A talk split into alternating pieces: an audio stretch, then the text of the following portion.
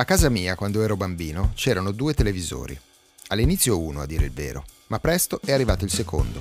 Da allora ci sono sempre stati due televisori. Ci sono ancora due televisori. Solo che ora sono due televisori a schermo piatto, grandi, smart, con decine di canali digitali e la connessione alle piattaforme streaming che tutti più o meno conosciamo. Una volta erano un televisore a colori per la sala, collegato all'antenna del palazzo, e uno decisamente più piccolo, senza immagini a colori, che faceva la spola tra la cucina e la mia camera. Per comodità lo chiamerò il muletto, come le auto di riserva nelle gare automobilistiche. Ora, il muletto, a differenza del televisore principale, per ricevere quei pochi canali che trasmettevano qualcosa che valesse la pena guardare, poteva contare solo sulla sua antenna telescopica orientabile, un po' come quella delle vecchie radio. Alle volte toccava tenerla puntata in una direzione con la mano per tutta la durata del film. Altre volte invece, trovata la sintonia, bastava alzarsi o spostarsi leggermente e l'immagine spariva. Insomma, non esattamente il modo migliore per godersi la serata. Eppure, una buona parte della mia educazione cinematografica è avvenuta grazie a quello schermo traballante in bianco e nero, grazie al muletto. Compreso l'incontro di cui sto per parlarvi, quello con uno dei personaggi più popolari della mia generazione, un eroe antieroe che è entrato di diritto nella mitologia del cinema moderno.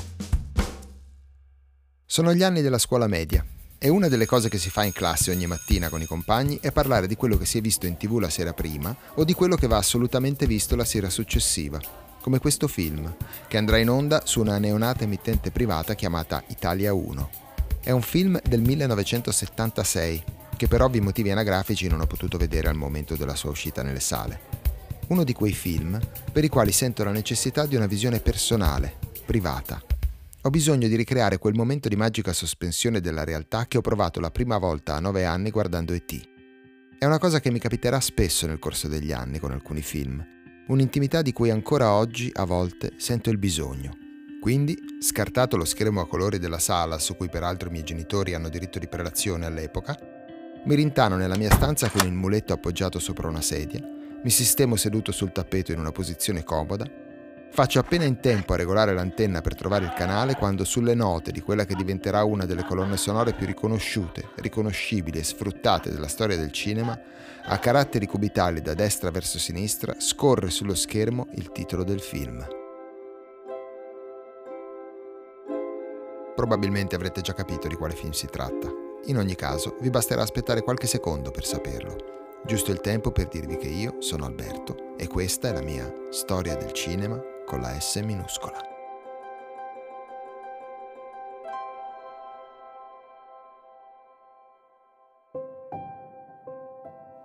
In fondo chi se ne frega se perdo questo incontro. Non mi frega niente neanche se mi spacca la testa. Perché l'unica cosa che voglio è resistere. Nessuno è mai riuscito a resistere con Creed. Se io riesco a reggere alla distanza, e se quando suona l'ultimo gong io sono ancora in piedi, se sono ancora in piedi, io saprò per la prima volta in vita mia che, che non sono soltanto un bullo di periferia. L'avete riconosciuta? È la scena in cui Rocky, sdraiato sul suo letto, parla con Adriana, la sua ragazza, la notte prima dell'incontro con Apollo Creed, il campione mondiale dei pesi massimi. È una scena breve, filmata in modo molto semplice, ma è una scena fondamentale perché racchiude in sé l'intero significato del film e la storia personale del suo autore. E per quanto assurdo possa sembrare, è una scena che ha rischiato di non essere mai girata. Ma andiamo con ordine. Sylvester Stallone è un giovane attore semisconosciuto che tenta di farsi largo nell'industria cinematografica americana di inizio anni 70. Ha già partecipato ad un paio di film in ruoli secondari, ma sta ancora aspettando la sua grande occasione. Per sopravvivere fa lavori saltuari con una paga così bassa che è costretto persino a dare via il suo cane perché mantenerlo pesa in modo insostenibile sulle sue misere finanze. La sera del 24 marzo 1975 assiste all'incontro di box tra Mohamed Ali e Chuck Wepner. Ali, che ha da poco battuto George Foreman nel leggendario incontro di Kinshasa nello Zaire, passato alla storia come The Rumble in the Jungle, è ovviamente il favorito. A sorpresa però Wepner, invece di finire KO nel giro di qualche round come tutti si aspettano, resiste ai pugni del campione riuscendo addirittura a mandarlo al tappeto una volta prima di perdere ai punti, alla fine della quindicesima ripresa, tra gli applausi del pubblico. Ispirato da quello che ha visto, Stallone torna a casa e nel giro di tre giorni scrive la storia di un pugile di periferia che si guadagna da vivere andando a riscuotere crediti per lo strozzino del quartiere, a cui capita l'occasione della vita, in puro stile americano, di combattere per il titolo contro il campione mondiale dei pesi massimi Apollo Creed. Stallone disegna il protagonista della sua storia, Rocky, a sua immagine e somiglianza, attingendo a tutta la sua frustrazione di attore disoccupato, ai margini, un po' bullo e un po' insicuro, che non riesce ad ingranare con la sua carriera ed è rimasto il solo, forse, a credere in se stesso. Qualche settimana più tardi, durante un provino per un film con due giovani produttori, Chartoff e Winkler, si presenta loro dicendo di essere un attore e uno scrittore. Non viene scelto per quel film, ma quando sta per lasciare la stanza portando a casa l'ennesimo fallimento personale, Winkler gli pone una domanda.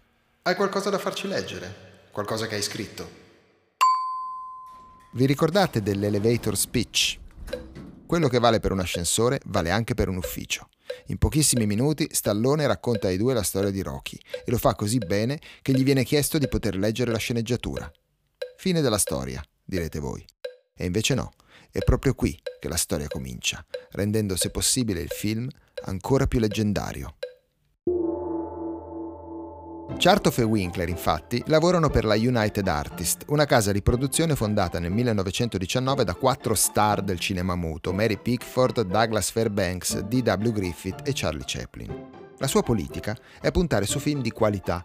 Ha da poco realizzato due opere importanti come Qualcuno volò sul nido del cuculo e Ultimo tango a Parigi, messo in cantiere la realizzazione di Quinto Potere e scommesso da qualche anno sul talento comico di un giovane autore newyorkese che risponde al nome di Woody Allen. Nonostante questo spirito intraprendente, però, ai piani alti della Major storcono il naso quando Stallone si propone come attore per il ruolo di protagonista. Puntare tutto su uno sconosciuto sembra troppo anche per loro. Così mettono sul piatto cifre sempre più alte per acquistare unicamente lo script e togliersi di torno il suo autore. Ma Stallone non molla. È troppo legato a quel personaggio per lasciare che sia qualcun altro a dargli vita sullo schermo. Capisce che è quella la grande occasione che stava aspettando e così decide di giocarsi l'all-in della vita. Nonostante abbia sul conto poco più di 100 dollari e la United Artist sia pronta a dargliene 350.000 per la sola sceneggiatura, decide che no, o sarà lui il protagonista o quella storia non vedrà mai la luce. Alla fine, i dirigenti della compagnia capitolano, ma per compensare il rischio di quella scelta, dimezzano il budget dell'operazione. Tutto verrà fatto al massimo del risparmio e in soli 28 giorni. Se si sforerà rispetto alla cifra stabilita, saranno Chartoff e Winkler a risponderne personalmente e a colmare l'ammanco. A questo punto la preparazione del film può cominciare.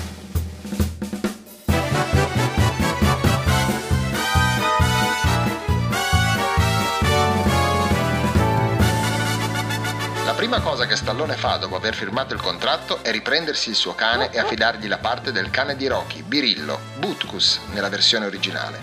Quindi, insieme al regista John G. Avildsen, si occupa di scegliere il resto del cast. Per il ruolo di Poli, il fratello di Adriana, si è pensato ad Harvey Keitel. Per quello di Mickey, l'allenatore, la produzione insiste su Lee Strasberg, mentre per la parte di Adriana si fanno i nomi di Susan Sarandon e Cher. Alla fine nessuno di questi farà parte del cast definitivo. A spuntarla saranno Burt Young, Burgess Meredith e Talia Shire. Il 9 gennaio 1976 a Filadelfia hanno inizio le riprese. Oh, quando la United Artist parlava di realizzare le cose al massimo del risparmio, intendeva proprio il massimo del risparmio. Per la troupe e per gli attori non è previsto alcun catering ad eccezione della pizza, che si tratti di colazione, pausa pranzo o cena. Il reparto costumi è costretto a chiedere aiuto ai guardaroba privati degli interpreti che spesso indossano sul set i loro vestiti. Per le riprese si utilizza quasi sempre la luce naturale e molte scene vengono realizzate, come si dice in gergo tecnico, guerriglia style, ovvero senza permessi, senza comparse pagate, ma con la camera nascosta in un furgone per catturare al volo luoghi e reazioni spontanee delle persone a loro insaputa, come nella famosa scena in cui Rocky corre attraverso il mercato di Filadelfia. Tutti questi limiti però, per qualche ragione, calzano perfettamente con il tipo di storia e con la figura del suo protagonista. Inoltre, costringono Stallone e il regista a trovare soluzioni che si rivelano davvero efficaci ed originali. Prendiamo ad esempio la sequenza in cui Rocky e Adriana vanno a pattinare sul ghiaccio la prima sera in cui escono insieme. Delle 300 comparse previste, la produzione fa trovare sul set solo il numero di persone che è disposta a pagare. Una. Stallone allora ha un'idea. Riscrive la scena come se la pista quella sera fosse chiusa e affida alla sola comparsa presente il ruolo del custode che consente l'accesso a Rocky e Adriana solo per pochi minuti. Questo regala a quel momento una inaspettata poesia, molto più che se la pista fosse stata piena di persone come era scritto in sceneggiatura. E anche quando una delle costumiste sbaglia la taglia dell'accappatoio di Rocky, non essendoci modo di cambiarlo al volo, Stallone preferisce scrivere un dialogo in cui è Rocky stesso a lamentarsi del fatto che il suo accappatoio è un po' largo e lo fa sembrare ridicolo. Cosa che, come dicevo, pare studiata apposta per il personaggio. E poi c'è quella scena, quella in cui Rocky, disteso sul letto, confessa ad Adriana i suoi pensieri. È una scena a cui Stallone tiene moltissimo, ma che la produzione insiste per tagliare visto che hanno accumulato qualche giorno di ritardo sul piano di lavorazione. Dopo varie discussioni, Stallone ottiene di girare almeno un chuck, uno solo, che è quello che si vede nel film, e che, di fatto, è quasi una dichiarazione dell'autore a se stesso. Se alla fine sarò ancora in piedi, saprò di non essere solo un bullo di periferia. Il film riesce a stare nei tempi, ma sfora il budget di 100.000 dollari per pagare i quali, come da accordi, sia Chartoff che Winkler sono costretti a ipotecare le loro case. Ma per fortuna, questa è una storia a lieto fine. Rocky è un successo planetario, campione di incassi di quell'anno, vince tre Oscar, miglior film, miglior regia e miglior montaggio, più due nomination a Stallone come sceneggiatore e attore, cosa che prima di allora era accaduta solo ad altre due persone, Orson Welles e Charlie Chaplin. Non male per uno che fino all'anno prima lavorava come usciere a 36 dollari la settimana. E a dispetto delle parole che Apollo sussurra a Rocky alla fine dell'incontro, non ci sarà rivincita, il film darà vita a una vera e propria saga fatta di sei seguiti e uno spin-off, Creed, arrivato già al terzo capitolo. Quando sul fermo immagine del volto tumefatto di Rocky partono i titoli di coda, io sono lì, immobile, davanti al muletto, con ancora nelle orecchie lui che urla Adriana e negli occhi il meraviglioso montaggio del suo allenamento sulle note di Gonna Fly Now, con quella corsa che si conclude sulla scalinata del Philadelphia Art Museum, girata da Garrett Brown utilizzando per la prima volta una sua invenzione chiamata Steadicam, anche se questo all'epoca ancora non lo so. Quello che so è che ho visto qualcosa di esaltante e non vedo l'ora di parlarne con qualcuno. Ma soprattutto c'è una cosa che a 11 anni mi rimane impressa e che il giorno dopo a scuola non faccio che ripetere a tutti. Ma ti rendi conto che faceva le flessioni su un braccio solo? Ma hai visto che faceva le flessioni su un braccio solo? Ma come cavolo faceva a fare le flessioni su un braccio solo? L'unico film di Rocky che ho visto al cinema è stato Rocky IV. E se il primo film era e resta, a mio umile giudizio, un gioiello che ha saputo resistere al tempo, che è riuscito a trasformare i suoi limiti in punti di forza e ha dato vita ad un personaggio immortale, il cui percorso di riscatto, crescita e redenzione si compie in parallelo con quello del suo autore, il quarto capitolo è sostanzialmente un fumettone infarcito di retorica e propaganda a stelle strisce.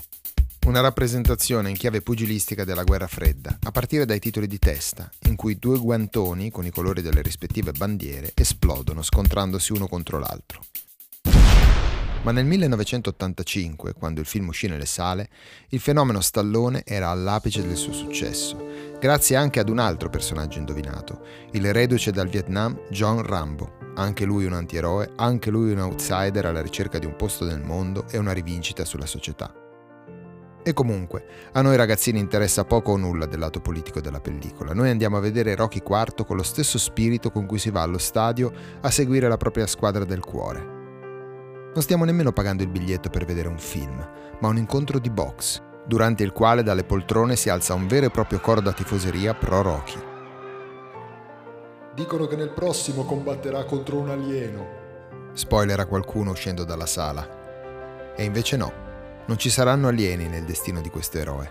A scontrarsi con un essere extraterrestre che dal suo pianeta ha trovato nascondiglio nella giungla sarà un altro attore muscolare che in quegli anni è diventato il rivale per eccellenza di Sylvester Stallone, Arnold Schwarzenegger, che è uno dei protagonisti del prossimo episodio, insieme al cinema anni 80, alla sua influenza sul costume e la cultura della mia generazione e all'arrivo in casa mia di una macchina prodigiosa.